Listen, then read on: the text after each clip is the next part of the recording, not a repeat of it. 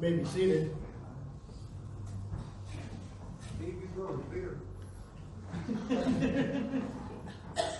Make yourselves comfortable. On the table in front of you is a uh, connection card. And I forgot how to talk about connection cards during the coronavirus, so. But I'm sure you can figure out what to do with this. We'd love you to get your name on the front of it, your address, phone number, if there have been any changes. If you were watching us at home and we don't have your address or we don't have your phone number, let us know. Send us a message or, or let us know in the comments and we will message you and we get that information. On the back, we've got room for next steps, what God is prompting you to do this week. We've got a spot for prayer requests, and you can you can figure out what to do with that from there. But we love to know that you were with us this morning, and we love to know how we can join you in prayer this week for the steps God is prompting you to take and for the things that are heavy on your heart that you are going to pray about. I am in Acts chapter 2 this morning. We are continuing our series on one another and what is more about how to get along with one another than how church is supposed to look. So that's what we are starting to talk about this morning. How church is supposed to look because we are looking at the perfect model of church, the church that was started in the book of Acts. So Acts chapter 2, I'm starting in verse 40, 41 through 47. If you've got your Bible with you and you're following along, if not, just pay attention. Let me read to you a little bit. Acts chapter 2, verse 41. Then those who accepted what Peter said were baptized. On that day, about 3,000 people were added to the group of believers. The believers spent their time listening to the teaching of the apostles. They shared everything with each other. They ate together and prayed together. Many wonders and miraculous signs were happening through the apostles, and everyone felt great respect for God. All the believers stayed together and shared everything. They sold their land and the things they owned. Then they divided the money and gave it to those who needed it. The believers shared a common purpose, and every day they spent much of their time together in the temple area. They also ate together in their homes. They were happy to share their food, and they ate with joyful hearts. The believers praised God and were respected by all the people. More and more people were being saved every day, and the Lord was adding them to their group. So as we talk about kind of kind of back to the basics, what is the basic ingredient of a good church? Or what are a couple of the basic ingredients of a good church?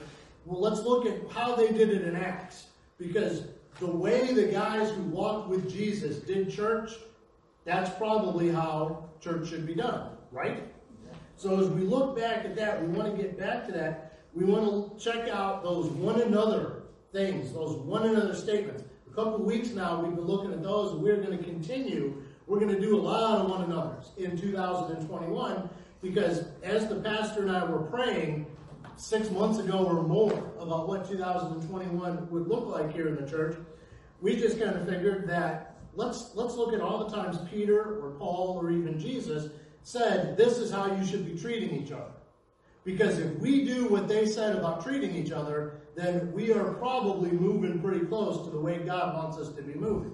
So that's what we're looking at. In Acts chapter 2, chapter 2 opened when, as they were celebrating Pentecost. And then in the middle of chapter 2 of Acts, Peter preached, and 3,000 people came to know Christ. That is one heck of an altar call, isn't it? I mean, that must have been a heck of a stampede when he said, if anybody would like to accept Christ, come forward. And 3,000 people came forward. I'm not quite sure it was exactly that, way, but 3,000 people gave their lives to Christ that day. I don't want to just blow right past that. That's the first verse, and that's not the, the focus of what I'm talking about. But can we remember that day that we gave our lives to Christ? Some of us can remember the exact day, the exact date, the exact time. I don't know the exact time that it happened to me, but it was raining outside. It was August 15th of 1992. And it was August 15th because it was just after midnight maybe an hour after midnight. It was raining, pouring outside. I remember that vividly. Some people don't know the exact date, but they can remember that exact moment when they gave their life to Christ, when they kind of started that, that new thing in Jesus. And, and the reason I want to focus on that is because we have said this several times in here that when you give your life to Christ, that's not the finish line. It's not, oh, hooray, he got saved, so you just sit down and wait for the Lord to come back, or just sit down and wait till you die of old age, and, and Jesus will get you. No, when you give your life to Christ, you're now on the clock. You have just punched in as a believer. Amen. That is how the early church treated that. 3,000 people gave their lives to Christ. 3,000 people just punched in, reported for duty. And so Peter and the other apostles said, okay, well, we had 3,000 people ready to go. What do we do with them? Let us start meeting together. And that is what they did. When you give your life to Christ, you are on the clock. And there is an expectation for how you are going to act and react. And sometimes, as Brother Sam talked about, often, like Brother Sam talked about, when you're on the clock, God's going to show up and you're going to have to do something you don't want to do. You're going to have to do, I just want to stay home and sit in my chair. I don't want to go somewhere. I don't want to do something. I don't want to talk to people. Just leave me alone and let me have a day off. But, but you're on the clock and you are expected to serve God. And that doesn't mean you always get to serve God on your time, inside your comfort zone, when you have time to do it. Amen. Your time is no longer your own. So many of these 3,000 who gave their lives to Christ stayed right there in Jerusalem, and, and that was the formation of the very first church. It starts with them gathering around God's Word. And, and that is really, I think, the first ingredient of a healthy church. Gathered around God's Word. That's what they did. Um, they studied God's Word. They worked on memorizing out of God's Word. And, and, and I don't know if their memorization was word for word. We have a memory verse here that we do every month. This is the last month, the last Sunday in January. Anybody remember our memory verse? You would do prayer. The praise team's got it.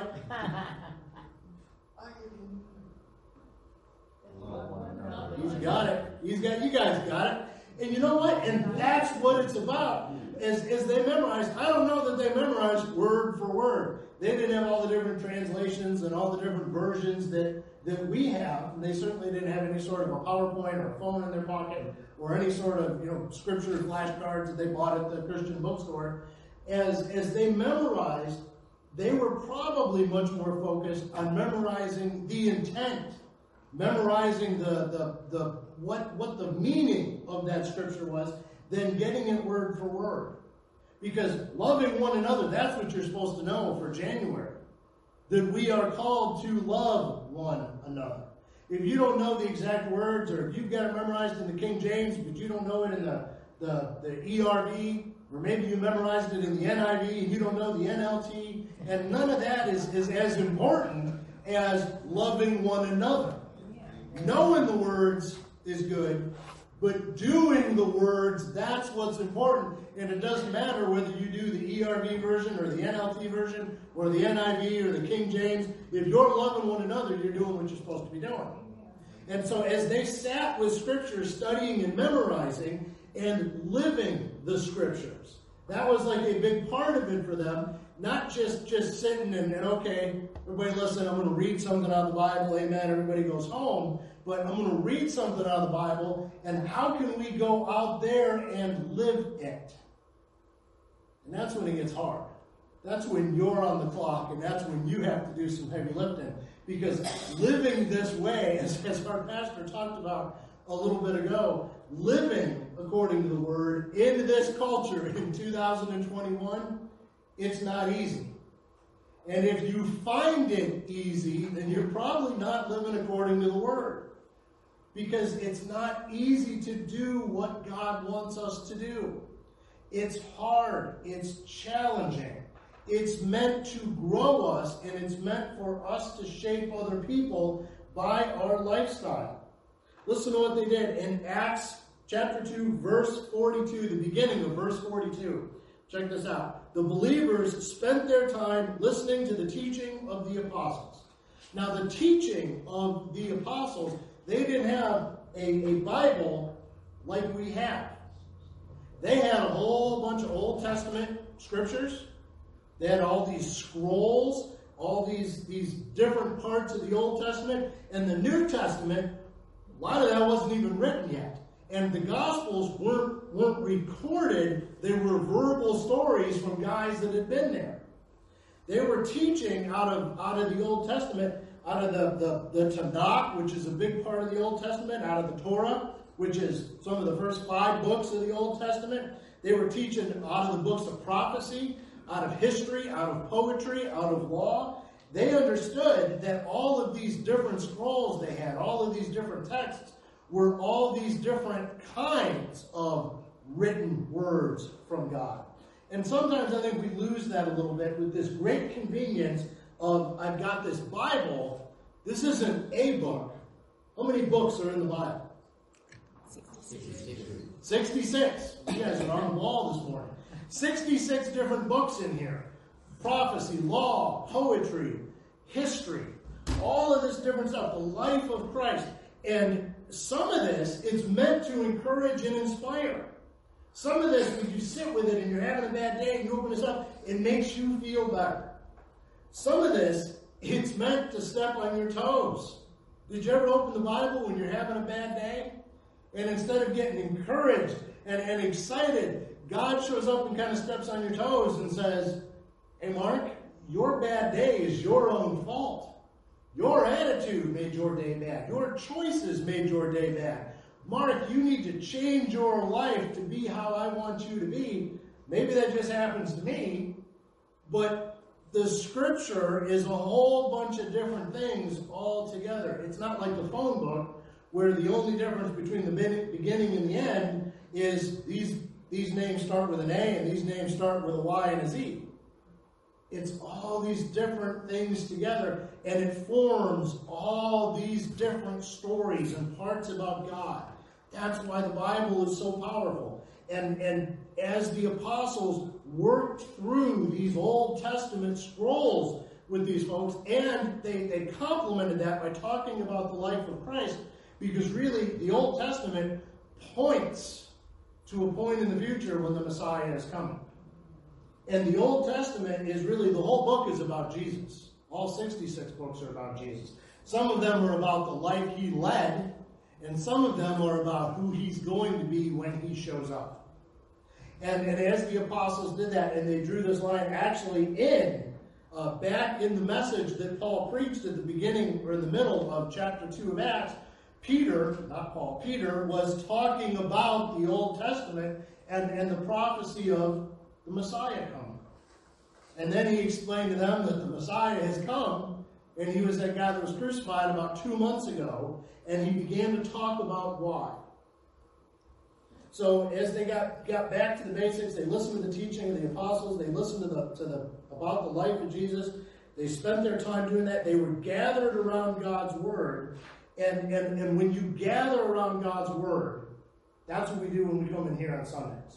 That's what, what we want you to be doing when we when we open our Bible and do our daily Bible readings that we're working on as a church. As we gather, what happens when you gather around something? You're investing your time in it. You looked at my notes, didn't you? Uh, you are investing. That's that's coming up really soon. You're investing your time. You're giving it your time. You don't accidentally gather around something. But uh, imagine a campfire. What happens if a bunch of us we gather around a campfire. Doesn't it change us in some way? Hopefully, it makes us a little bit warmer, both inside and out. You ever been cold outside? How many people have ever been camping? And you get close to a campfire, and it's like it's like the best thing they ever had because suddenly you've got some warmth coming through you. The, the, the campfire changes you. What else does a campfire do to you? Have you ever smelled somebody that had been standing next to a campfire for a while? I mean, you get that smell on you, and it's on you. I mean, you're you're you're not going to Febreze that away. It's it's it's on you. It, it it almost kind of cooks into you that campfire smell. Fortunately, campfires smell pretty good. But would you get that on you? Nobody that gets near you after you were at a campfire is going to have any mistake about where you were and what you were doing. They're going to know that you were just near a fire. As we gather around God's Word, It ought to be changing us. Outside and inside.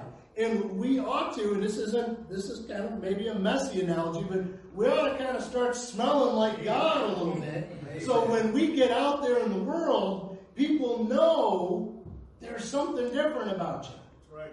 You were somewhere different doing something different. You ought not to have it easy to, to gather around God's Word and then get out there in the world and just blend into the world. You get out there near the world, and the world ought to recognize there's something different about this guy. There's something different about her. I don't know what it is, but there's something different. And, and that's as they gathered around God's word, that's what they did in verse 42, because that's the next thing they did. They gathered around God's word. The next thing, they did life together. Verse 42. The believers, the, the rest of verse 42, they spent their time listening to the teaching of the apostles. They shared everything with each other. They ate together and prayed together.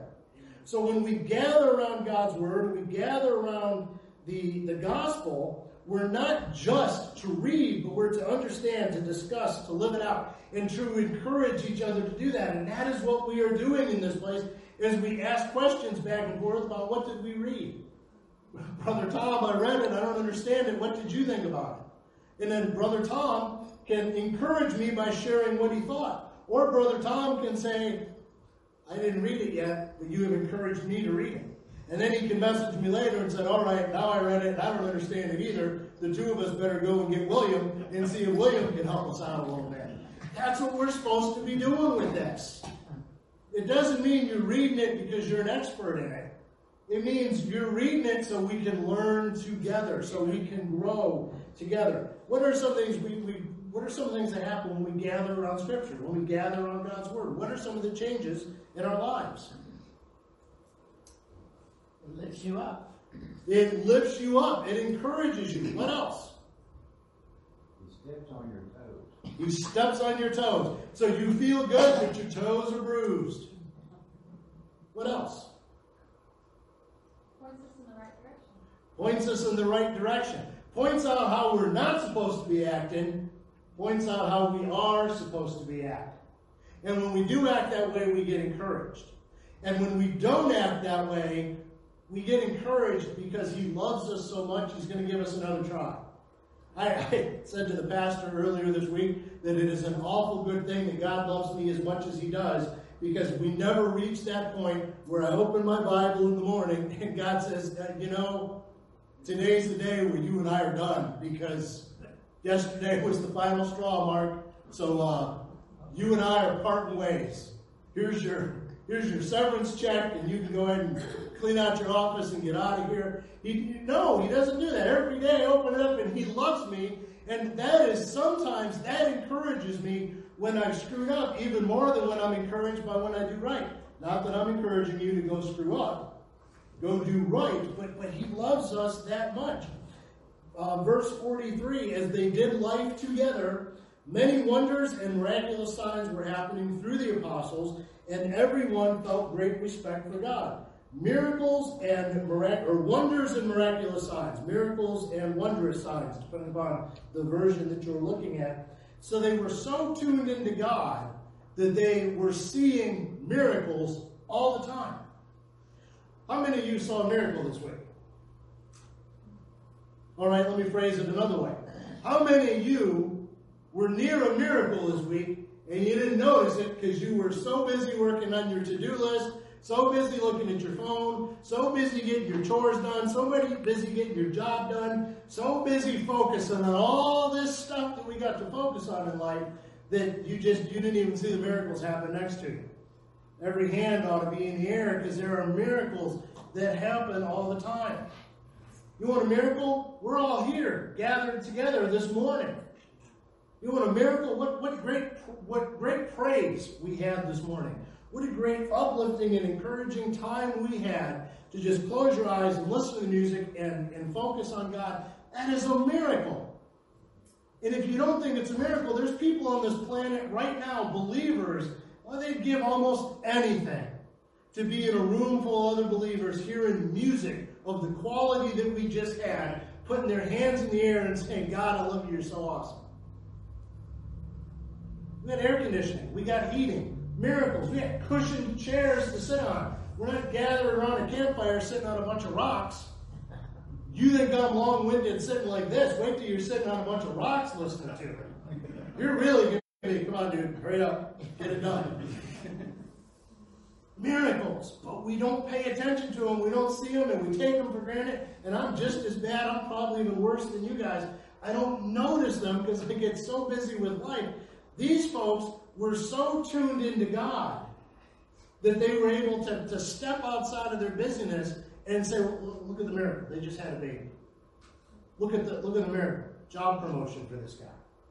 Look at the look at the miracle. Brother Sam responded obediently to God and spent time encouraging somebody and on what's quite possibly one of the worst weekends of the guy's life.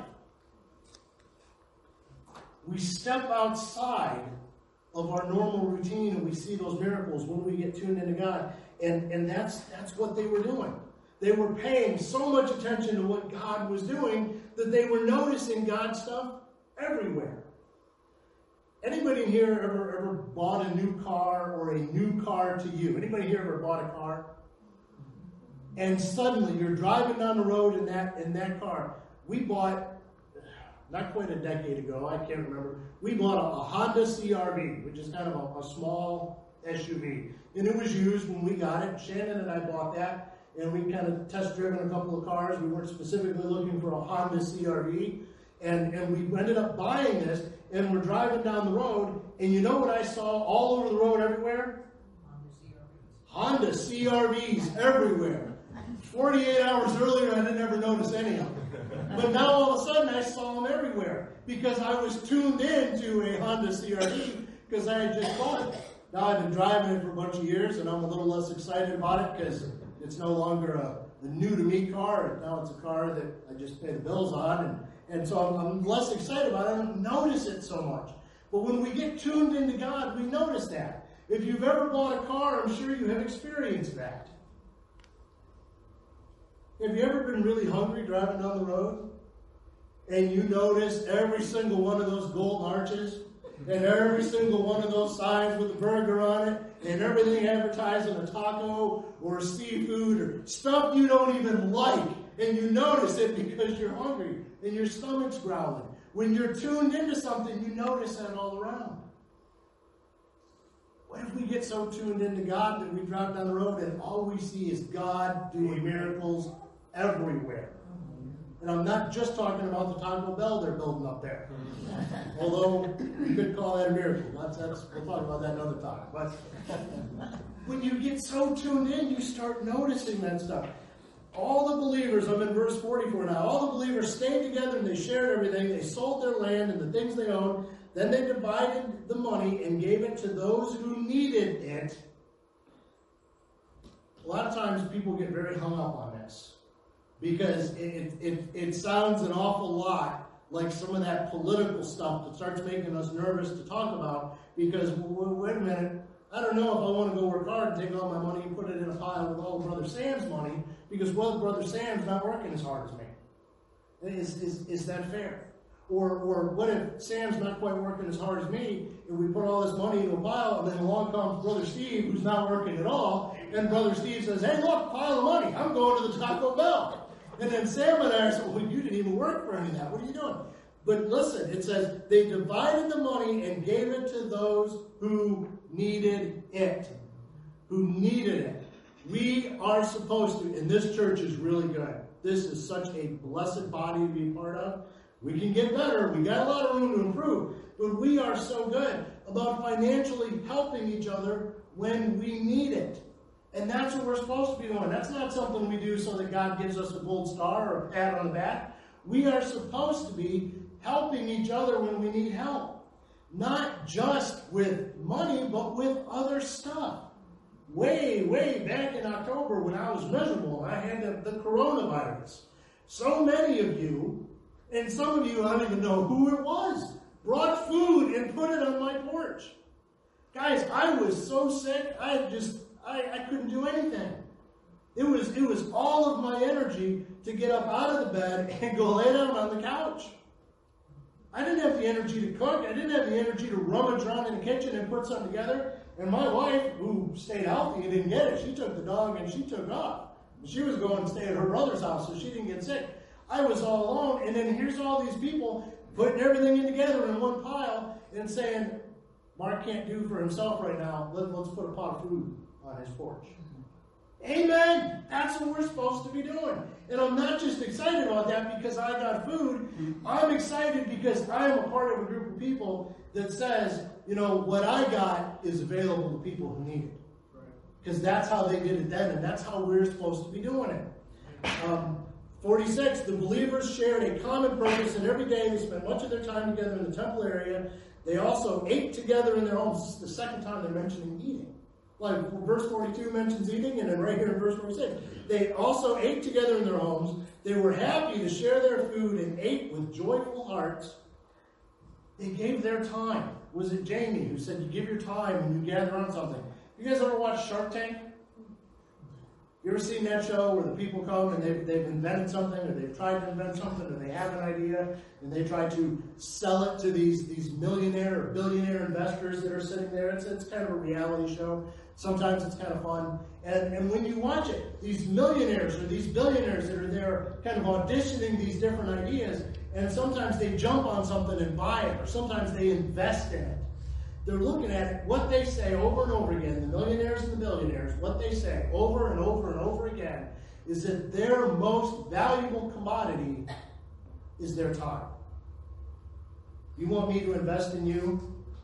Know what you're talking about and come prepared because my time is valuable. Somebody with a billion dollars in the bank is saying that time is their most valuable thing they have. Time is something we all have. So the good news is, in that way, we are all millionaires and billionaires because we've all got time just like them. But our time is valuable. What we spend that time on, it either ought to be valuable or it ought to be giving us a return on that investment. Sitting down in front of the TV and watching the ball game, that's not necessarily valuable, but you can get a return on that investment because it's relaxing and it's fun and it's enjoyable. If you spend 40 hours a week watching ball games on TV, that's probably not a good use of your time.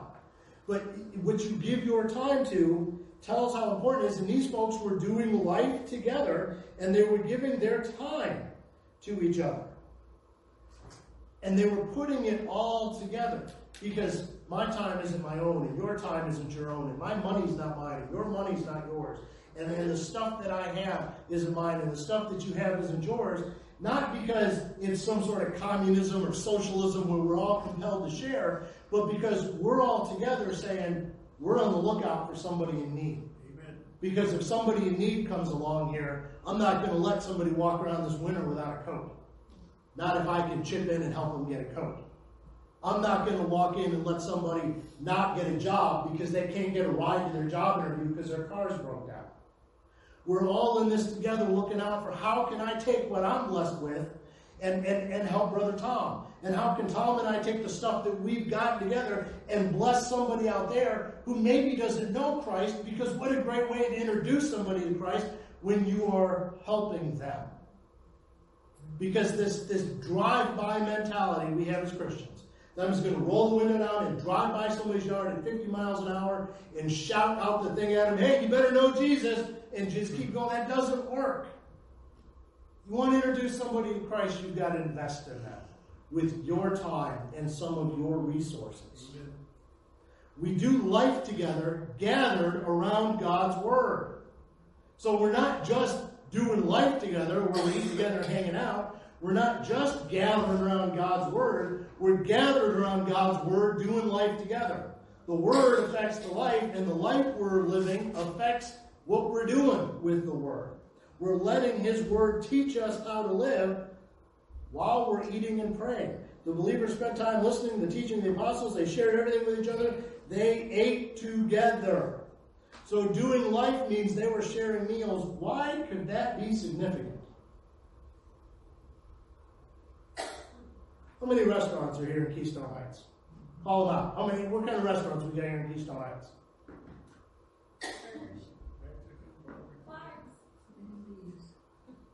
So we've had about four or five so far. We haven't listed them all. We got, we got Arnie's and Johnny's and Domino's right there. We got Brooklyn Boys. We got McHenry's. We got Wendy's, McDonald's, Subway, Dunkin' Donuts. Chinese place, Dunkin' Donuts. Coming soon, Taco Bell. Keystone Inn. Keystone Inn. Somebody said Clyde's. We got Laredo. We got several different places to eat. Did you notice I need Google Not just that, I got some menus in the, in the trunk of my car. Chinese. How many restaurant chains can we name that aren't here in Keystone Heights? Because we also know all the ones that aren't here. As we drive around and we look at all these miraculous things we're blessed with, and we say, Boy, I just want Burger King. I don't want none of this. I want what I don't have. Pizza Hut. Pizza Hut. We used to have a Pizza Hut. Yeah, they was. And the fact that they weren't making enough money to stay open here wasn't my fault, because I, I was full of my money. I don't know what the rest of you were doing, but I did my part. But Pizza Hut, Burger King, Chick-fil-A, Arby's, you say? no, Freddy's, What's that? Freddy's. It's like a steak burger joint. I've never heard of it, but I'm steak and burgers, I'm, I'm with you. I'm with you. Let's go. But we know all these things, all these restaurants and all of this. And, and as we're shouting these out, a lot of us are thinking of our, of our favorite meals. Eating's kind of important to us, isn't it? I think you need to get done. Now they didn't. He's over there looking at his watch like, come on, dude, let's go. They didn't have all those restaurant chains then, but do you think they liked eating food back then?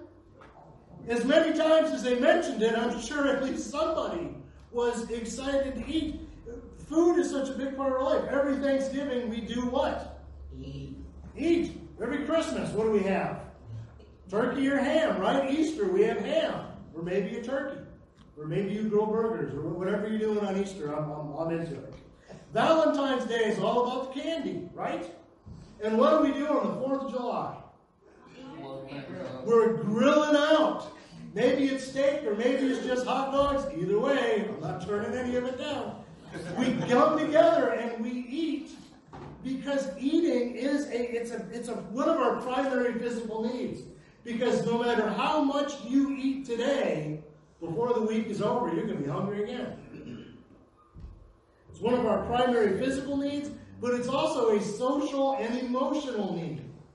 Because we like to eat and we like to get together with each other and eat. We like to be with our friends and eat. And, and we joke a lot about how we haven't had potlucks around here in a long time because it's hard to do a potluck if you're socially distant and, and all of that. And, and maybe we joke too much and we turn this thing about Christians eat together into a joke, and maybe we shouldn't because it's such of spiritual significance.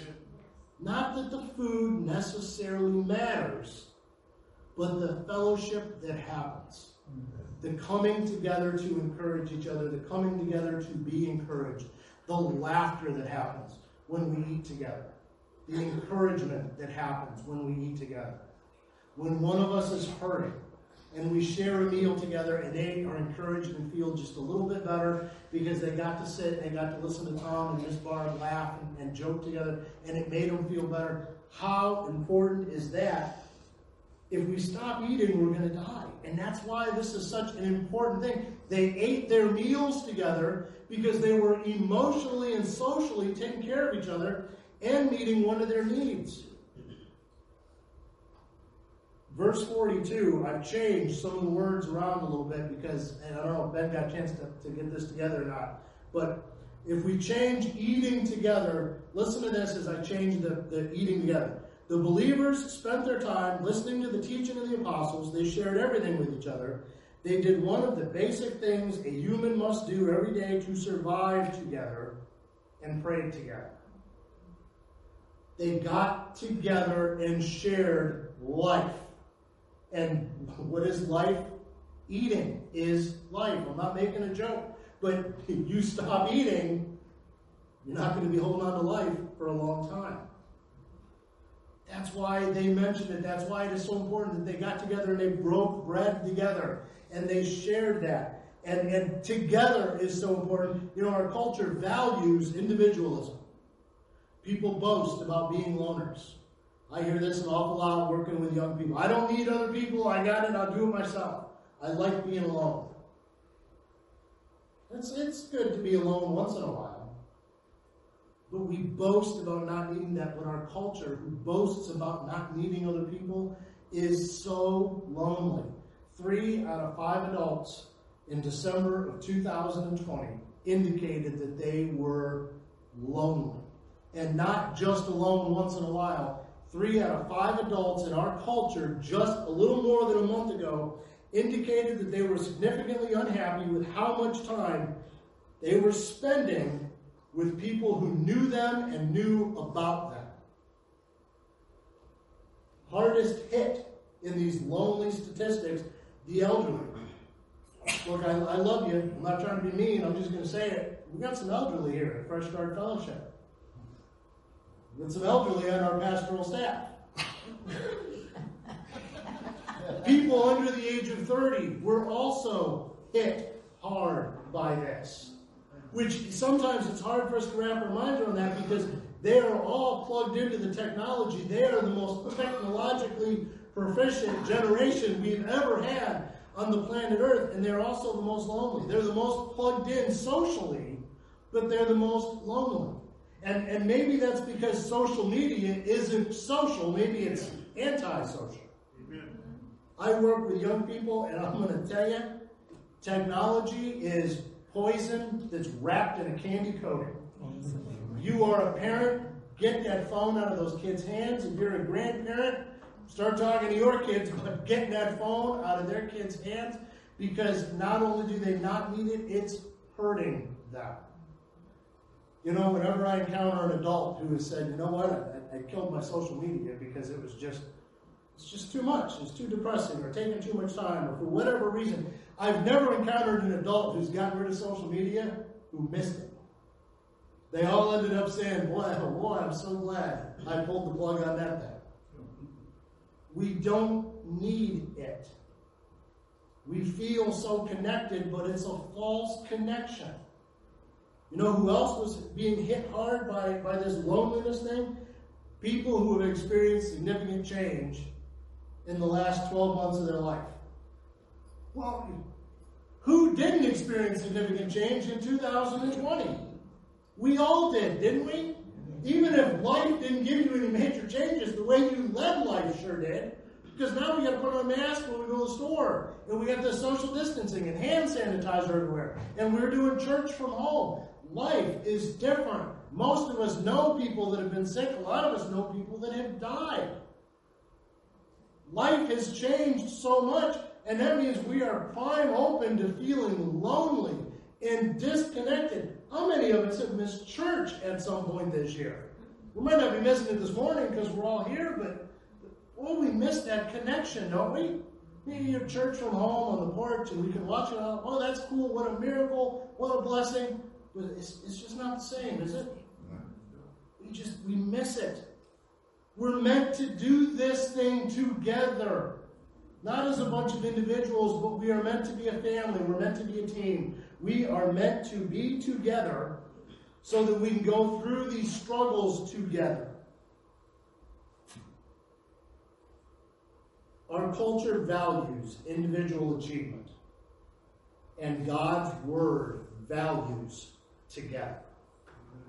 We all about the culture, or are we all about God's Word? Which one do you think is right? They ate together and prayed together because they sought community, and I've saved the praying together for last. You know, we do life together, gathered around God's Word while eating and praying. Those three things, the eating and praying, doing life together, gathering around God's Word, I think it's one simple sentence. We do life together, gathered around God's Word while eating and praying. Prayer. I've saved that for last, not because it's the least important, but because it is the most. Because if you are not talking to God on a regular basis, then you can't grow your relationship with Him. You cannot marry somebody and then go into separate rooms and never have a conversation with them and grow your marriage. You cannot give birth to a child and then put it in the other room with the TV playing and never talk to that child and grow your relationship with. You cannot grow a relationship that you don't pour into. And your relationship with God is the same way. Now, He loves you just as much no matter what. He doesn't love you less when you're not talking to Him. But your relationship isn't growing when you're not talking to Him. We do corporate prayer up here on, on Wednesdays. And I, I can't speak for anybody else, but what an encouraging time for me to come together. And sometimes we've been up here and sometimes we prayed for two, two and a half, three hours.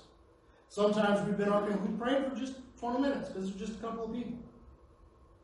But what an encouraging time for me. I very selfishly love that time because I always feel so encouraged and so inspired when I get together with other believers. And some of those Wednesdays, the other believers, the preacher, and it's just the two of us.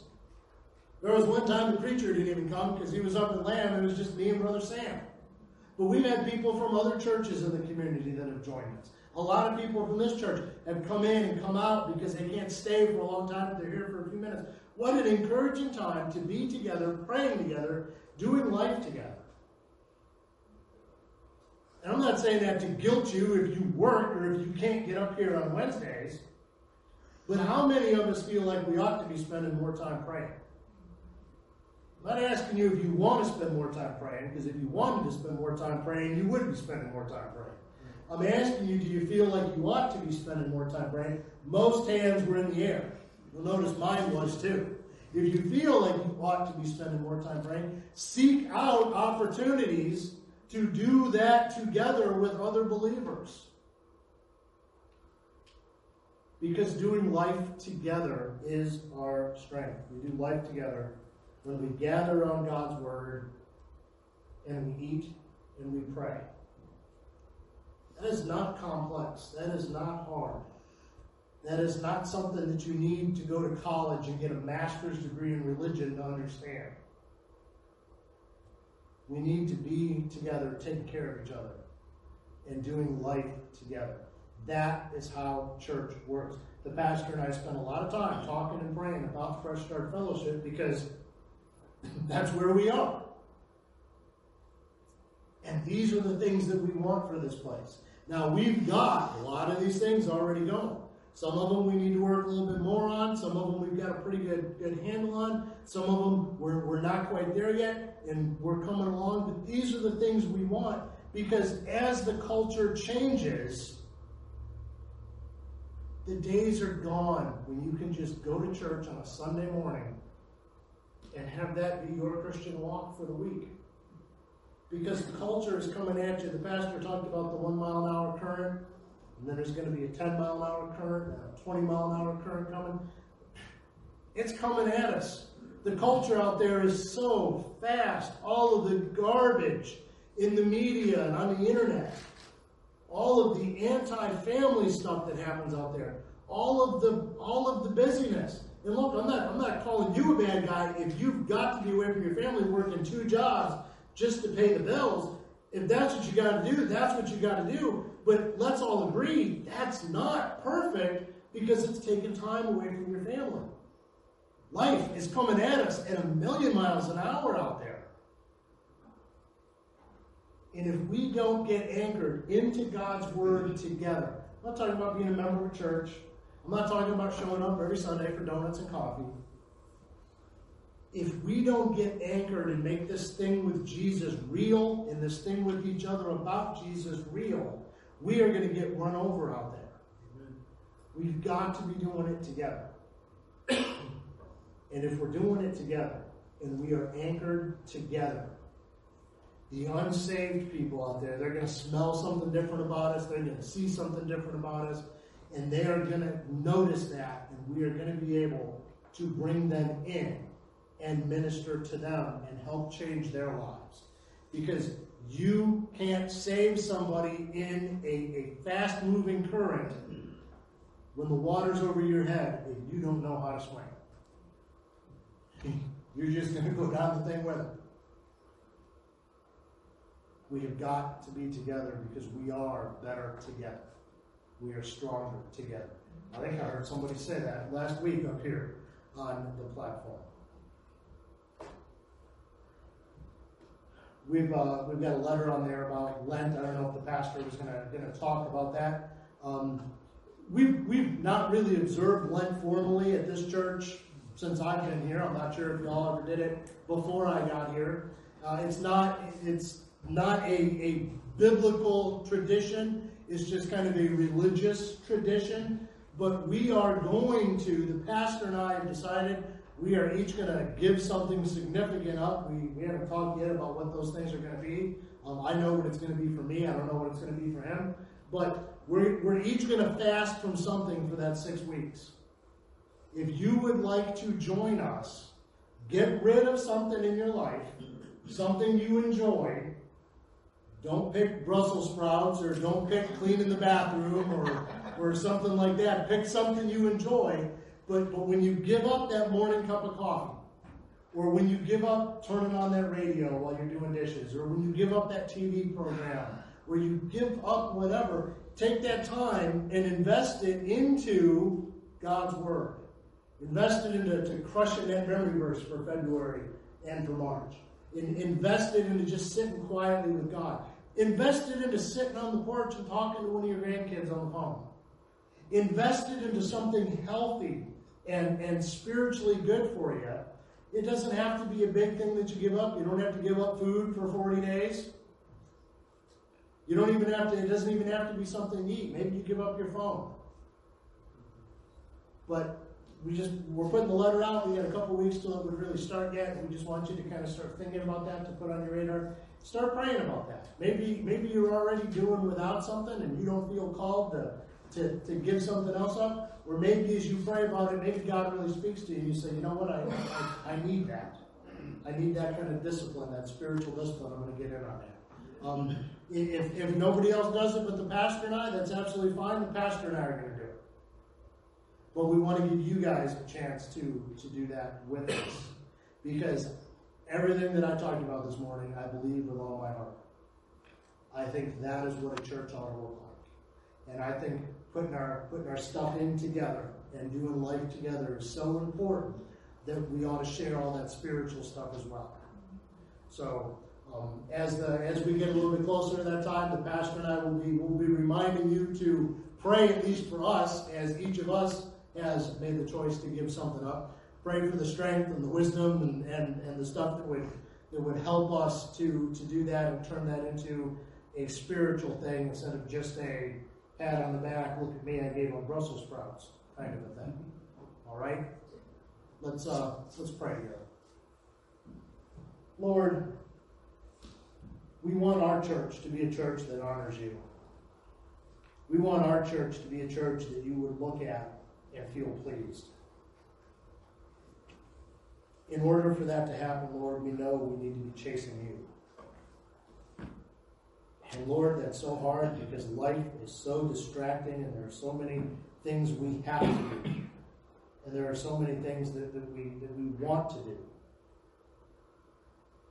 Lord, I pray that you would break our hearts for doing it the way you want us to do it.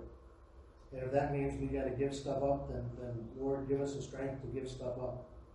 If that means we just need to, to huddle in a little closer to each other, then Lord, give us the give us the opportunity to do that.